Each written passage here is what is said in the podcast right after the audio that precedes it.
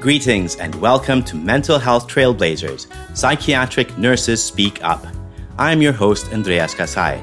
This is the Minority Fellowship Program at the American Nurses Association's podcast featuring the groundbreaking journeys of Black, Indigenous, and other peoples of color psychiatric and mental health nurses in their quest to meet the urgent and unmet needs of minority communities in America. We are so excited to talk to today's guest, so let's get started. Dr. Brawner, welcome, and thank you for being our guest on this inaugural episode of Mental Health Trailblazers Psychiatric Nurses Speak Up. So I'd like us to begin with an introduction. If you could please introduce yourself.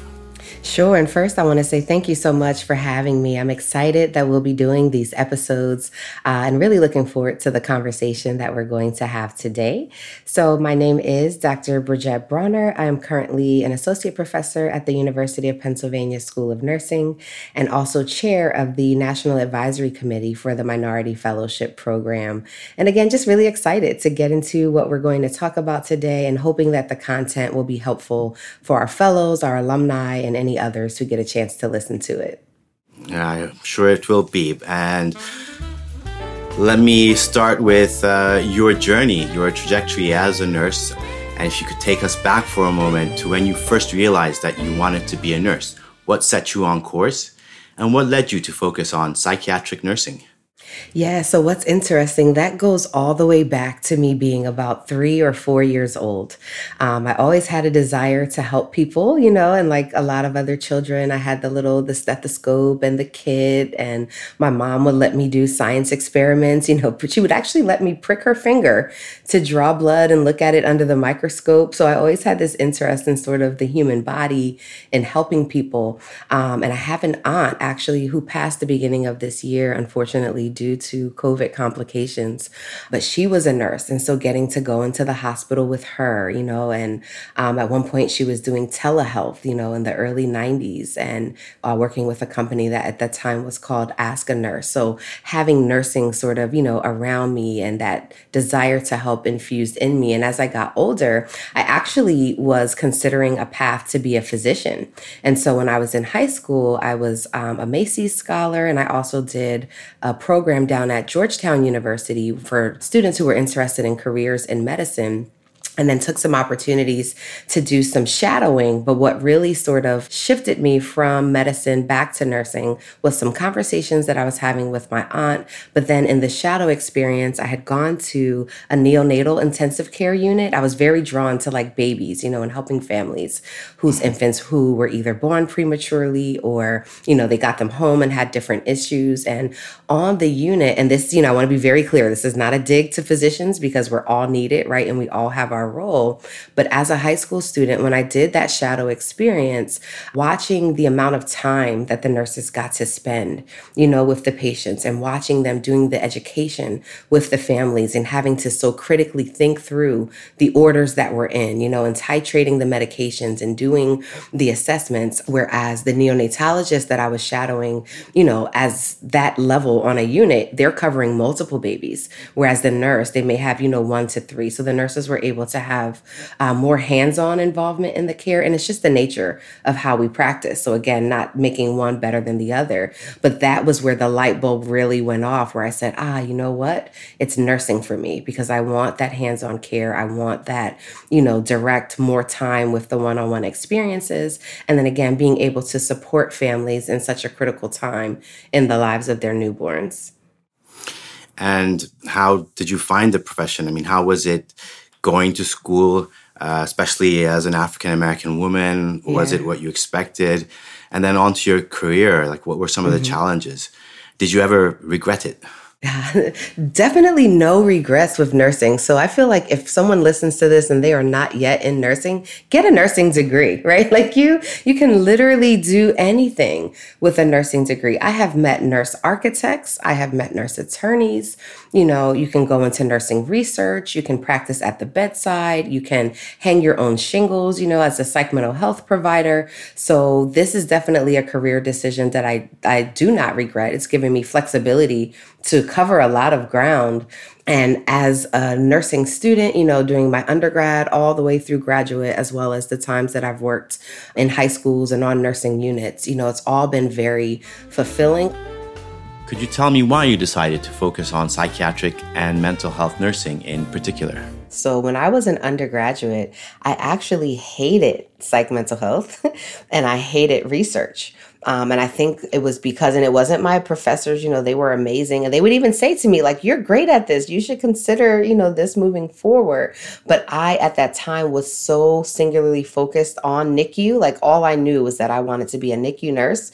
Um, and I had planned to do that and retire from that career but it was when I had an opportunity to see the importance, right? How mental health is really infused throughout every area of life, from our relationships with significant others and our families. What was happening in the NICU, I was seeing moms experiencing postpartum depression. I was seeing, you know, families struggling with their communication dynamics when the babies were really sick, seeing teenagers, which was what launched me even more so into HIV and STIs, but like teen, you know, families who had had two and three year olds in the waiting room, but a baby in the NICU. So that got me interested in the psychology of sex, uh, but really recognizing that mental health and substance use really are infused through so many areas of life. Um, and so that's what got me to go back for my master's in psychiatric mental health for clinical nurse specialists. And then while I was doing that, the experience that I had uh, counseling young people at a high school in Philly got me more interested in the ways that depression, anxiety, ADHD, you know, different mental health concerns was shaping the decisions that they were making about sex and relationships. And so I think, you know, it motivates me now even more to work with our nurse practitioners and our PhD and our DNP fellows because mental health and substance use are really like anchors in so many things, right? Like they're anchors in how well you manage diabetes, they're anchors in how you cope with the COVID 19 pandemic, they're anchors in whether or not you can take your medications if you're HIV positive or the the behaviors that you engage in, you know, if you're negative. And so I think that became that common thread for me and gave me that passion to work in this area. I will say though, being a African American nurse and then also now like on the faculty side, being younger, it does come with its challenges, right? Like you have to have thick skin in many different ways. And I think a lot of people, we talk a lot about imposter syndrome, where you're in a space and you feel like you don't belong. And I think when you begin to add those intersections of race, of ethnicity, of gender, you know, of social class and social position, all of those things sort of amplify the sense that you have that you don't belong. And when you're in, you know, most of my training has been in predominantly white spaces. When you're in those spaces, representation matters, you know. So when you look around and you're seeing either no individuals that look like you or very few, it feeds that part of you that says, maybe I'm really not you know, supposed to be here. But one of the things that has been such a blessing for me over the course of my life is I have always had individuals from a variety of different backgrounds, right? Uh, sexual identity, gender identity, race, ethnicity, like people who just have seen something in me and chosen to support, chosen to encourage, chosen to leverage the resources that they've had, right? So more than mentorship, but really sponsorship to open doors for me and to create opportunities for me. And, and what I want to put a a pin in here, not doing that because I was black, right? Because then you have people who say, oh, she got this because she's black, or, you know, she was able to do this because she's black. No, I'm actually quite amazing, you know, to say that in a very humble way. But I've been blessed to accomplish a lot in a very short amount of time, but I haven't done it on my own. I was able to do it because I'll think through some examples of um, white women in particular, let's say, right, who used the power and the the expertise and the resources that they had in spaces where people who looked like me were not welcomed, right, to say we want this level of representation at the table, or the people who do look like me, right. I'm thinking about Dr. Loretta Sweet Jemmott and Dr. Chris Coleman um, and Dr. Freida Outlaw, right, like all of these people who blazed trails ahead of me and then held the door open so that people who looked like me could come behind them. So I think uh, in the nursing profession, you know, there's ways where all, all, throughout the trajectory we can feel like we don't belong, and not only feel it is very real. Be made to think we don't belong because that's a narrative as well, right? Where there are people, uh, even though nursing is a quote unquote trusted profession, there are people who don't want it to look, you know, diverse in many different ways, but to have those individuals who are committed to it, you know, and making the efforts to bring about diversity and to make sure that all individuals, right, have an opportunity to be a part of our amazing profession, I think has been just instrumental to my um, growth and development, but then also me getting to where I am today. You mentioned Dr. Outlaw and Dr. Chris Coleman. These are all um, alumni of the Minority Fellowship Program. Yeah. So how how important was being a fellow in your journey? I guess you mentioned some of it, but uh, beyond that, being yeah. a member of the MFP, how has that molded the Dr. Brawner that we are talking to now? Yeah, and I say this without the bias of being the current NAC chair, right? Um, but I, I wholeheartedly say, like, I literally wouldn't be where I am today without this program, and that's, you know, it's not an, an understatement or an overstatement. It's just the the facts of what it is. So this network is unlike anything else that I have ever experienced. And when we talk about it, you know, when I was in the program and now with the current fellows, it really becomes a family and a home. So even if you're at, you know, an HBCU or Hispanic serving institution and you have people who look like you, it's just different to have an, an academic, intellectual community apart from your institution, right? Who can advise you in career, who can mentor you in, you know, your long-term trajectory and what you want to do, who can help you think through some of the challenges that you go through, you know, as you're training in these different programs. So it was really instrumental in not only giving me sort of like a home home outside of where I was doing my training, but then the network that we have, this vast, like we are the leading network of behavioral health providers from racial and ethnic minority backgrounds, right? When we're talking about nurses, but we also know that the MFP is in other areas, medicine, psychology. So this network um, of our behavioral health workforce is unprecedented.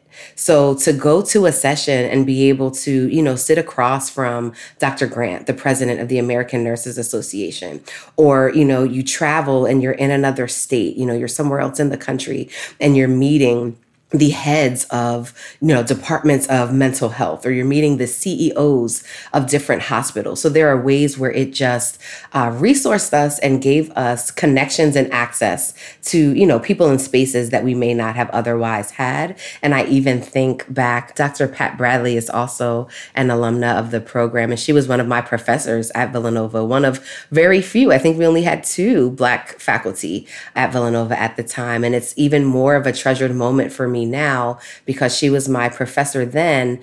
And I'll announce here since it's been made public, I'm actually transitioning to Villanova to be a full time professor, a full professor at the institution. And in January, we'll have an endowed chair. But to have, you know, individuals where not only while you're in the program, you're being mentored and connected, but then these long term relationships that we build and sort of circle back to, I think is amazing. So it's our own little, you know, not secret society because it's open to other individuals, but it feels like that because you have that that deep intimate connection to people that you might not get in some of the other large national programs. Oh, congratulations on the new appointment. That's Thank great you. news. But you touch on something that I think uh, I'd like to dig a little bit further into. You, sure. This is a, a pretty exclusive group. I mean, you have to be, of course, selected, and mm-hmm. uh, there's a rigorous uh, application process. Uh, meanwhile, there are probably many, many, many other potential people, students uh, going through the master's programs or DNP programs or PhD programs who would love to have that kind of mentorship or that kind of family space where they feel comfortable. I mean, what advice do you have for them, uh, for those who are not in the MFP and who are feeling these challenges because of you know who they are or not having somebody who looks like them in their program and might be feeling that uh, discomfort? What yeah. is your advice for them? So I have several areas. Uh, first, I'll do a shameless plug to say apply, right? Apply to the MFP program because it really is, you will not experience anything else like this particular program. And I want to encourage those, if you've applied before um, and we're not accepted and you're still in your programs, apply again. And you can reach out to us. We'll provide technical support in the application process and then thinking through our different racial and ethnic minority organizations. So um, Nana Ina, Nana, NBNA, you know, um, and SIMNA, there's so many ways where from that diversity perspective, we can be connected to organizations. And then I would say I'm a strong believer since we're talking about trailblazing, blaze the trail. You know, a lot of my life came because I was encouraged to not just wait for things to happen or not just wait, you know, for a seat. There are people say, like, you know, pulled up your folding chair if they're not giving you a seat at the table. And then some also say, make your own table. So if you are longing for, you know, that type of connection and support to other individuals,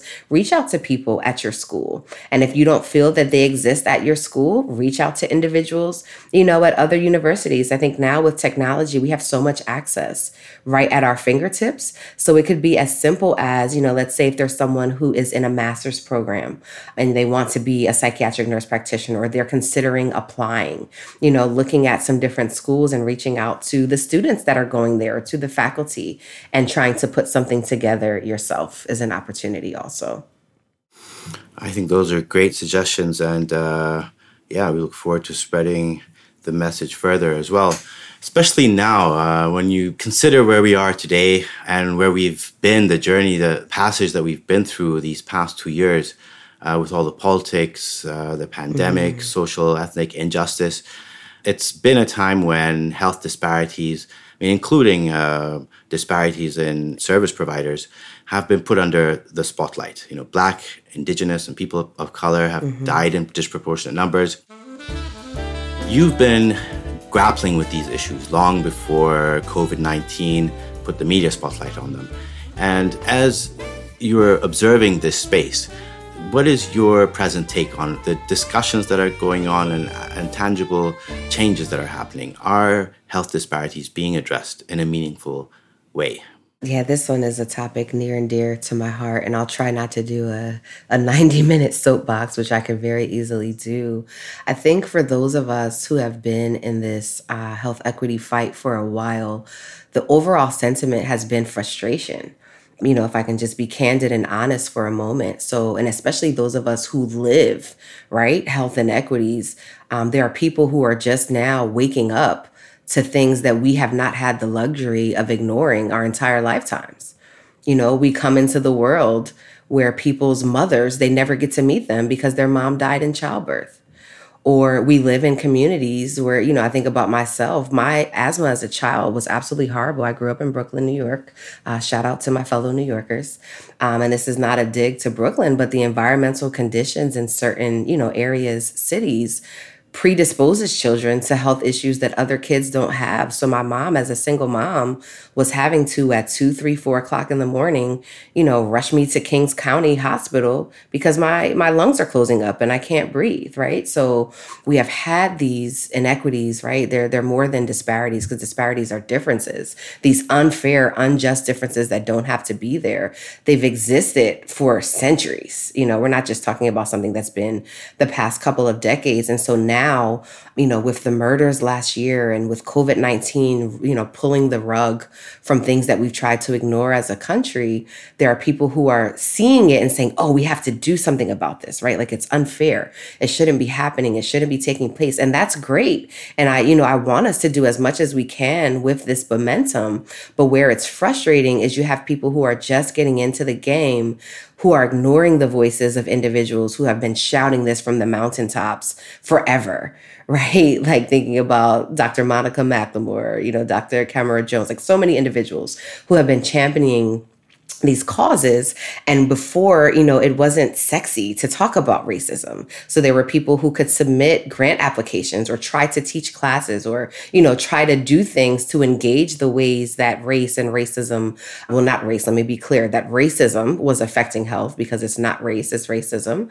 And they you know doors were closed in their faces because it was taboo and we didn't want to acknowledge that that was an issue. But now you know it's more comfortable to say social justice than racial justice and it's more comfortable to look at it and say, hey, something is going on with health where these groups are more affected than others, but it's not new. It's something that people have been doing for a very long time. So overall sentiment, frustration, but then underneath that, I am excited because when you have a small group of individuals, right, saying that something matters and is important, they can be ignored by the masses. But I think what these past, you know, 12, 14, 16 months have done, people who were able to sort of like safety have a little bit of cognitive dissonance and distance themselves from what was going on, it was on their television, you know, it was on their cell phones, it was in conversations at the dinner table. And so now when you have a critical mass of individuals who say, hey, this is happening, and even if I wasn't in the fight before, or, you know, even if I was, how do we collectively come together to ensure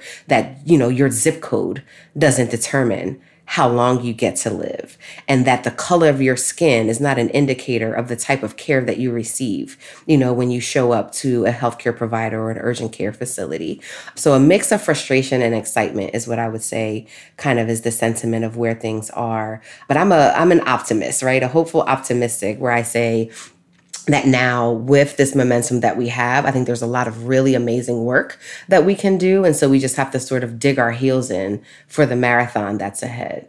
And is this discussion happening within nursing, within the nursing profession? Are the nursing institutions, the training, uh, the academies, the universities, are they confronting this issue? And also individual nurses you know we have this impression of of nursing hmm. of you know being the you know Florence Nightingale type uh, you know only do good can't hurt anybody impression of nurses but it's a little bit more nuanced of course and being a nurse doesn't make you immune or give you a free mm-hmm. pass is that discussion happening are nurses in general accepting that this there's this challenge amongst themselves Oh, I love this question. And this, you know, this may turn me into a persona non grata in some spaces, but that's okay because you have to be willing to get into good trouble, right? Uh, like our congressman said, and, and, be willing to ruffle some feathers. So when we think about the profession of nursing, um, it does not mirror the current population in the United States. I'll speak for the US context. Um, and so nursing is comprised of predominantly white women some of whom are very amazing and some of whom enjoy the current status quo. So, like you said, being a nurse, me going to school, you know, and getting a bachelor's degree in nursing and sitting for the NCLEX and practicing and becoming faculty does not exempt me from my family of origin, does not exempt me from my own, you know, biases and other things that I bring to the table. And so, racism is a very present force in nursing. Why? Because people are in nursing, because human beings are there, you know, and they're bringing those things with them. So I think it's part of, and and I won't go down that rabbit hole because it will take a lot if we do the whole exposure of even the Florence Nightingale situation. But to say that even our, you know, highly esteemed nursing colleagues were not perfect and had their own issues, right? And so I think where we have to be truthful with ourselves as a profession is that because we're human and because we bring those things, having this stamp of RN on my badge does not make me exempt from the atrocious things that people do and the mistreatment of others because of their skin color you know, or because of their background in other ways. So I think it's definitely an issue in nursing. What I will say though is we are at a space, you know, I do feel like we're almost in a revolution in many ways. So we're in a space where there are more people who are willing to acknowledge that it exists and no longer want to give lip service. So there have been organizations where it's you know been statements you know either from um, universities or national organizations or things where statements are issued and it's kind of like this rubber stamping you know let's say something about it so that it's out there and then that's we've we've done our due diligence because we spoke on it. But what i'm seeing now more you know the institutions that i'm connected with the boards that i'm serving on people are to a place where they're tired of talking about it. You know even from research they're tired of just documenting that differences are there. They want to see action. And so they're issuing statements, but then they're also putting their money where their mouths are because a lot of this is going to take financial resources to bring about change or they're putting, you know, human resources. They're hiring individuals who can be a part of the change that they're saying that they want to see. So there are spaces where people are working um, and doing what's necessary, you know, to bring about a difference. But as with everything else, there are people who don't want to see change or who are comfortable with just, you know, making a statement and then not putting legs to that statement and and you know drilling down to like individual nurses. As you mentioned the majority of the profession are white uh, nurses. And you know many of them might never have even considered or thought about potential you know racism or the you know issues of race in their profession. How do you engage them? You know a nurse who has been working in the emergency room you know cleaning up after patients of all colors all backgrounds without, you know, in a very selfless manner, how do you get them to start thinking about these issues and confronting uh, racism within the profession? How do you start those discussions? Yeah, so I think first and foremost, if we just normalize the fact that none of us are perfect, you know, for an individual to be called racist or to be told that they did something that was racist, it comes across as the end of the world. But if we were to just acknowledge, like, hey, a lot of us do some really crappy things, you know, we say some things that are inappropriate, we do things that have huge detrimental implications on other individuals and then just have the emotional maturity to sit in that and be okay with it and then do better moving forward. I think what happens is when there is an unwillingness to hear from someone and I love when we think um, especially about like implicit and explicit bias, intent doesn't matter.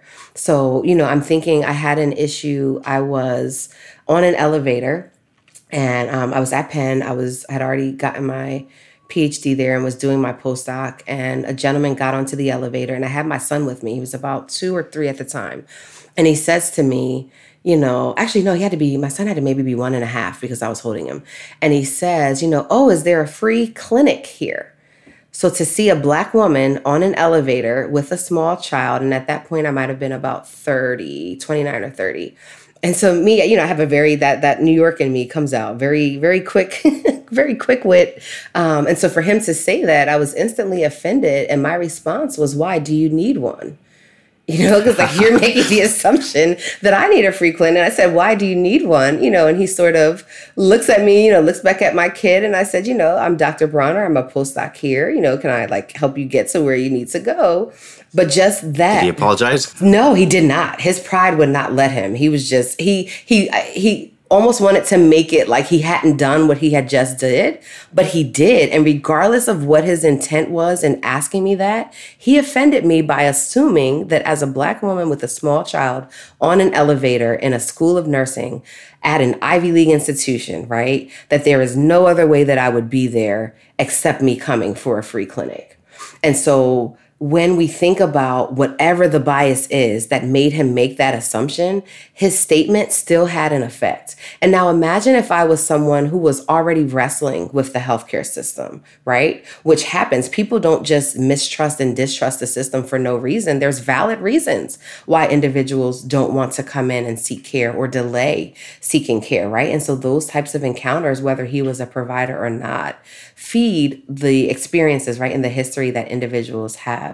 And so it's those moments like that where someone would have to be willing to say that was a racially motivated act. And even if his intent wasn't for it to be that way, that's how it was perceived. And so I think in nursing, if we can acknowledge that these experiences that people are having are real because i get so sick of people who say you know oh everything isn't the race card you know everything isn't about race. It is when you live in this skin and this is how people treat you. So whether your intent was that or not all that matters is how i felt in this moment right and how i experienced it. And so as nurses whether we're delivering care running research studies you know teaching our students managing a practice we have to be mindful of these things and know that even we ourselves ourselves can enact these same behaviors and then be willing to own it if someone calls it on it. You know what? I'm sorry.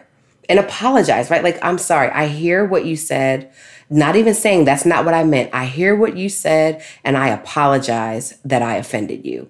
Period. That he made that assumption. That's terrible. Yeah, that's very disrespectful.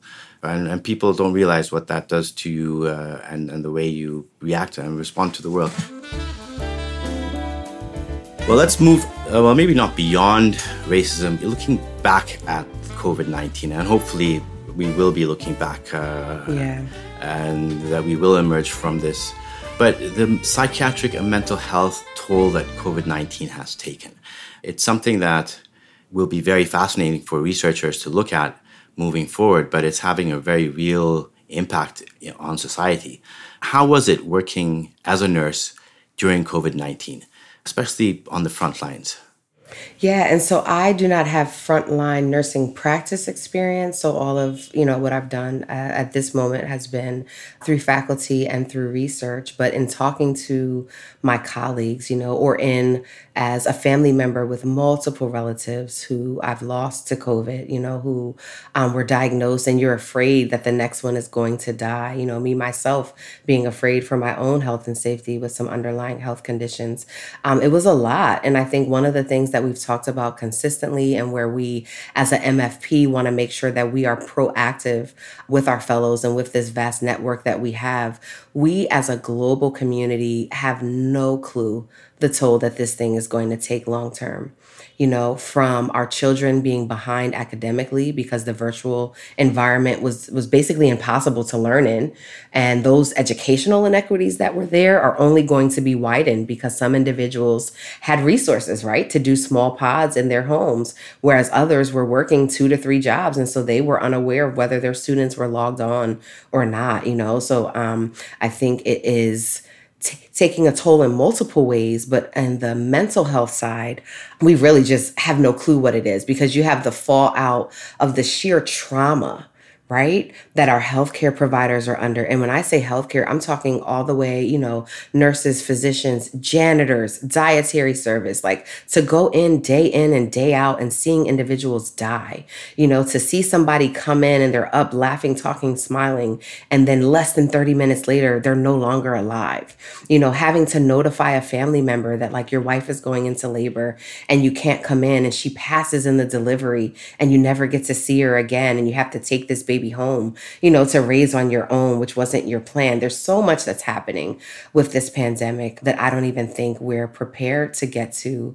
In addition to, you know, just let's say for the individuals who maybe haven't had firsthand experience watching the death tolls on the news you know, or watching what's happening where we got into this little lull where we were comfortable. You know, we had our mask, the vaccine came around, and now there's this Delta variant that, you know, for many individuals is even scarier. So I think we really, um, as a behavioral health community, want to make sure that we are equipped and that we are ready for the massive mental health and substance use needs that are coming. And where I get concerned, we have not had mental health parity right? So we are in a context where physical health is taken more seriously and more financial resources are devoted so that if I were to fall and God forbid break my leg, I'm going to get what I need much sooner than if I have a friend who committed suicide related to, you know, losing a loved one to COVID and now I need therapy, but there's so few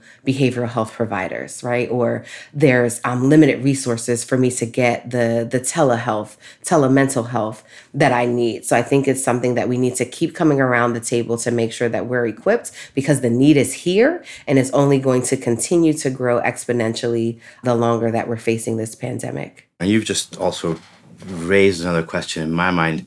People who care for the psychiatric and mental health needs of, of others, and what kind of person or what kind of character does that and sustains that and doesn't become impacted by what they're being confronted with with their patients. How do you navigate that space? How do you make sure that that your own mental health, that your yeah. own uh, psychological space is healthy? No, that's excellent. Every therapist needs a therapist, right? Like, really, no matter, you know, whether you're engaging in this space, uh, teaching classes, doing research, you know, involved in direct patient care, you have to have a space to offload all of these things because as it affects you, it's going to come out, you know, in one way or another. And I think part of what people have to do is sort of dissociate a little bit to be able to like be in the moment and do the things that they need to do. But the issue is when you never pick those things back up. And so there are ways where this type of work can make you hardened, where you lose your ability, you know, to empathize with other people because you just can't mentally, physically, emotionally navigate, right? How traumatic and how stressful all of this is. But we absolutely have to attend to our own mental health because we're dealing with very heavy stuff um, and doing it in a context again where we're living through a global pandemic and you know racial unrest and all these things are happening. So i think we all should be in therapy. I'm in therapy myself. I'll do that lifelong probably and just you know doing tune-ups like i do for my car getting that periodic maintenance but making sure that we're not trying to shoulder this on our own but that we're getting professional help um, when we need it and then also having those sort of peer support networks well, one thing that you have done a lot of research on, one area, just as a transition here, is HIV and AIDS. And I've been looking at some of the statistics here in America, and it's uh, quite shocking how wide the gap is between, you know, rates of infection for African American men and women, as well as immigrants, as compared mm-hmm. to Caucasian men and women. I mean, I guess the the why part, uh, there's probably a very long answer to that, but briefly, mm-hmm. why is that? And then what can nurses do to bring those rates down? Yeah. Oh, the why part, that's the past, you know, 20 plus years of my life mm. looking at that why. I'll try to do the abridged version. So it comes down to inequitable access, right? To resources, services, the things that people need to reach their full health potential. And I want to be very clear, and I'm glad that we're shifting to HIV and other STIs as well in this conversation, because what we're seeing is not only individual behavior. And I think for so long, um, with HIV and COVID follows a very similar playbook, it's easy to vilify what people are doing, right? So you hear mm-hmm. that someone has acquired HIV or another STI, and then the immediate thought for most people is they were risky right? What did they do to put themselves at risk? But what gets less attention is what type of health related resources and education are available where they live? What is the health literacy level in that community? How has, you know, mortgage redlining or disinvestment or gentrification caused the concentration of HIV to be greater in certain communities than it is in others, right? We know even when we look at behaviors among racial and ethnic minority groups, we have solid data that shows that racial and ethnic minority populations, in comparison uh, to white populations in certain communities, are engaging in more protective behaviors, actually. So, using condoms more consistently and correctly, um, going mm-hmm. to get HIV testing, right? So that they know their status, yet the rates are still so disproportionate. So if it's not what people are doing, and we also know that there's not, you know, our, our black and brown skin is not inherently or genetically flawed. So there's nothing that makes me um, physiologically or biologically as a black woman more at risk for HIV than someone of another background. And so what is it, right? And then the what it is is coming down to the concentration of HIV in our networks in some ways. You know, like when you look at viral load at a community level, um, if I live in an area like DC or Philadelphia, and I'm not saying this to stigmatize these areas, you know, but to make a point, if I live in a place where case rates are one, you know, per 2,000, one per 100, you know, in certain areas, versus if I live somewhere where one in every 50,000 people has HIV, it's just the laws of probability, right? Like I'm more likely to come across someone who is HIV positive. So I could have unprotected sex one time in an area where HIV is not only highly concentrated in the number of individuals who are positive, but also the viral load among those individuals, right? And that gets into access to care and medications and things for or people knowing their status. So having unprotected sex one time in that context, I could get HIV, but in the other one, somebody could have literally 20 different partners and sleep with them unprotected 100 times, but their likelihood of acquiring HIV is so much lower because so few people right in their um, in their vicinity or in their area are HIV positive. and so there are these broader social and structural influences. You know. Um, what we're exposed to on social media, um, the quality of care that we receive, you know, from different providers, structural racism, even how it plays out in the built environment and other things that shape the disproportionate numbers that we see. And, you know, really wanting to emphasize that it's not just what people are doing, but I, I coined this term geobehavioral vulnerability to HIV because it's not just what people are doing, but where they're doing it and with whom, right? Like getting into that concentration of HIV and all those things that I mentioned that drive uh, HIV being more concentrated in certain areas. Fascinating. So, how do we tackle that problem? How can nurses and the health profession in general? I mean, how do you do that? You can't. Yeah. You're not going to move people, right? But yeah, what is the strategy? Absolutely, yeah. One of the things that I love um, and that you know helped me to land on nursing as a discipline is our emphasis on holistic care right? Where we see not only the individual as they present in front of us, but we see the community that they live in. We see the resources that they have access to.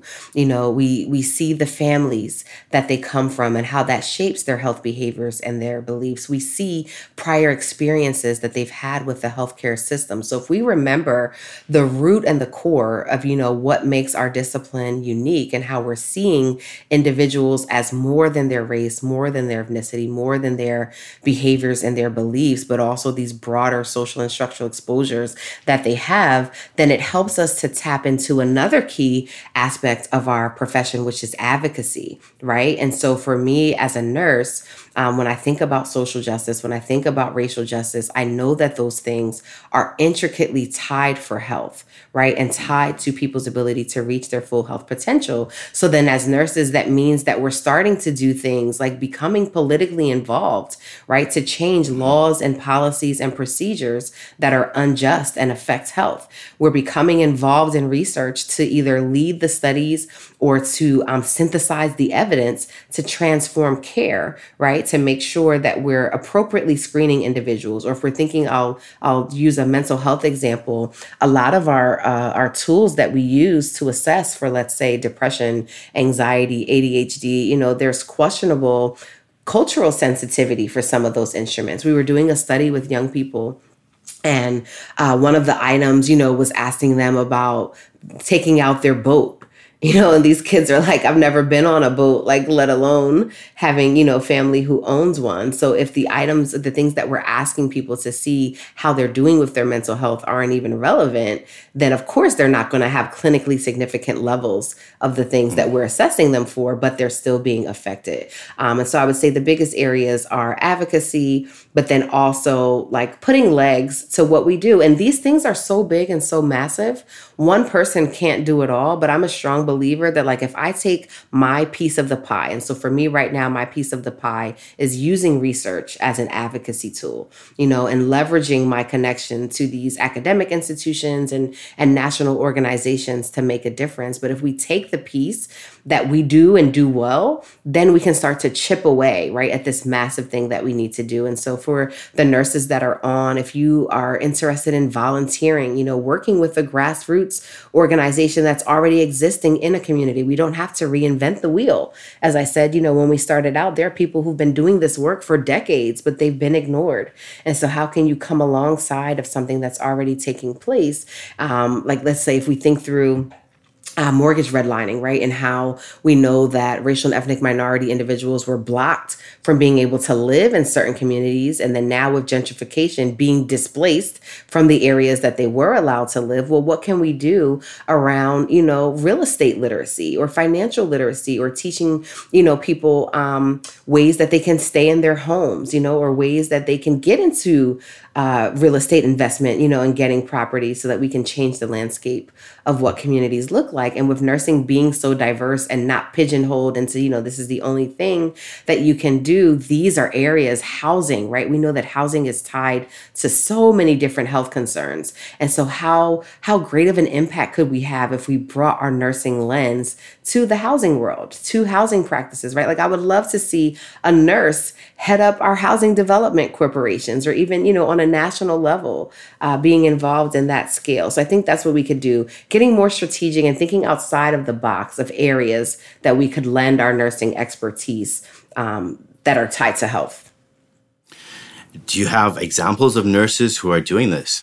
A really key example for me of a nurse, let's say from the political side, who has become involved and is just really blazing trails. She was actually our speaker um, for our Penn Nursing graduation, but Representative Lauren Underwood, you know, I think is like a really key example of how you can serve in an area that typically wouldn't be nursing, right? So, like, I think sometimes we think about nurses, we consider faculty, you know, we think about hospitals, we think about nonprofit organizations, but to serve politically and then be able to make the impact that she's made on a huge scale, I think is a great example of how we can, you know, be not only actively involved, but then hold offices, you know, in spaces where that nursing lens would be really pivotal and important. Thank you for sharing that example. Um, it's, it's really exciting to see nurses doing and, and the nursing pr- profession being um, a lot broader in its uh, application than you know what I imagined growing up. You were recently on a podcast where you said, "I really love maps." Tell me about that. What, what truths do maps reveal in terms of health disparities, factors that determine or contribute to a person's health. Yes, and I'm thinking about um, one of our fellows, Dr. Marie Smith East, who also did her dissertation looking at GIS mapping and analyses. So, what I love about maps, it's one thing to see numbers on a table, right? It's another to see charts and figures. But when you can look at whether it's a satellite map or you know whatever type of base map that you use where you're able to see your city your county your state and then draw comparisons so you can overlay things like rates of unemployment with, you know, COVID-19 cases or overlaying vacant parcels with HIV rates, like right, which we did in one paper. It just makes the data live in a different way because it's one thing, you know, if I see a number and it says 500 people have this here and four people have it there, but when I look on a map and I can see that those two census tracts are contiguous, you know, like they are side by side, and so we're literally saying that when you cross the street, your health looks drastically different from someone who's 100 feet, you know, away from you. That then speaks to what we need to do for resource allocation. You know, it speaks to how we have to really, from even ethnographical approaches where we're like walking through communities, talking to people, collecting artifacts, like what is it that's so characteristically different about this block group, this census tract, this zip code, you know, versus some other ones. And then from an assets based perspective, not only looking at the areas that are struggling, but what about the ones where that are doing well, right? Like what is here? Is it green space? Um, is it a healthcare center? Is it social cohesion among neighbors? You know, like what are those even maybe intangible things that are happening that we could then take and replicate in some of the areas that are struggling? And this is where nurses, you know, as we, I, I like to think of us as detectives as we try to think through, you know, different nursing diagnoses and what's going on with people and and treating them holistically. How can we take what we do at the individual level? to communities, right, as public health nurses, to then say what's happening in this geographic space that we can bring our nursing lens to address. And the maps are really helpful to do that because it just helps you visualize data in a way that, you know, numbers or charts could make more challenging. As we wind down this interview, I'd like to bring us back to the Minority Fellowship Program and to your role as fellow, from being fellow to now chair of the MFP ANA National Advisory Committee, um, as well as representing the uh, fellowship program on ANA's Commission on Racism. Can you tell us more about that work and what long term impact it will have on nursing? Yeah, absolutely. So I'll start with the MFP. It is um, a dream come true for me, really, to have this program that literally launched my trajectory as an academic. You know, I'm a first generation college student, grew up in a single parent home knew that, you know, I wanted to be a nurse and wanted to go to college, but that was as far as I could see. Uh, master's degree wasn't in the cards for me, and definitely not a PhD, a postdoc, or, you know, a faculty position that would result in a full professorship with an endowed chair. So to to be here now and know that the MFP was so instrumental in the mentorship and sponsorship that I needed. You know, I trained uh, in that under Dr. Faye Gary and the support from Miss Janet Jackson, you know, and Dr. Outlaw along the way being so pivotal to now chair the National Advisory Committee and be able to give back by, you know, leading the initiatives for mentoring and training, working with people so that we can proactively think through, you know, what our our fellows needs going to be, right? As as society changes, what they learn needs to change, you know, as our global um, connectedness changes, the types of experiences that our fellows have need to change. And so to be able to sort of be at the helm of getting that to happen really is surreal. And again, like dream come true is the only words that come back, but it, it's I I am so committed to giving back. So there's no way that I had I could have received all that I have received and continue to receive, really, because it's mutually beneficial for me to serve in this capacity. But I would not have been able to get all of that without giving something back. And so to now be able to do that is amazing.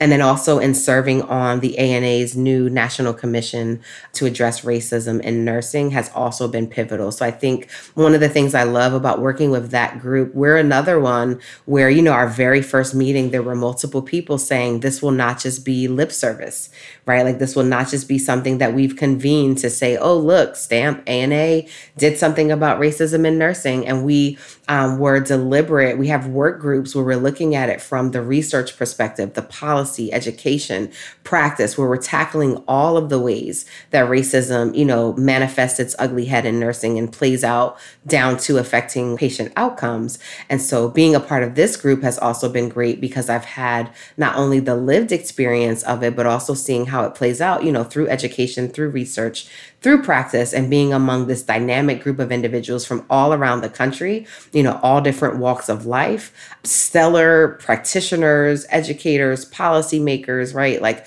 heads of our national organizations. It's just been um, exciting. And so I'm really looking forward to one of the deliverables from our group. You know, we will have different standards, different policies and procedures to go into those areas of leadership, education, practice, policy, uh, research so that now we have this blueprint that says this is what should be happening you know this is what should go on and then this is what needs to be done if that's not the case. Because i think where historically we have fallen short we know that racism is bad but then we don't do anything about it right? Or we know, you know, that discrimination is bad, but we don't have a way to detect it and redress it. And so then coming up with a go-to uh, resource guide for individuals and, and not only individuals, but also systems and organizations is going to be really powerful. And so I'm excited um, and, you know, really humbled and honored to be asked to be a part of this process as we transform this discipline that's so near and dear to my heart.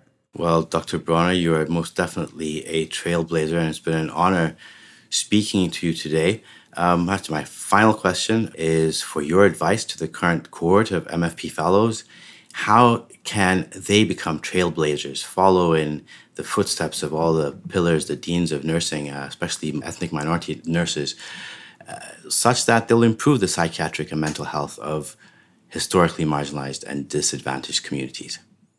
Absolutely. So, for um, our fellows, our alumni, and any others who are listening, one, I'm just so excited uh, to be connected with each of you. This group is absolutely amazing. And Andreas, as you had alluded to before, you know, this is really like the creme de la creme, right? Like for people to get accepted into this program. So I, I would encourage them to first and foremost know that you absolutely belong. You are supposed to be here. You are needed here.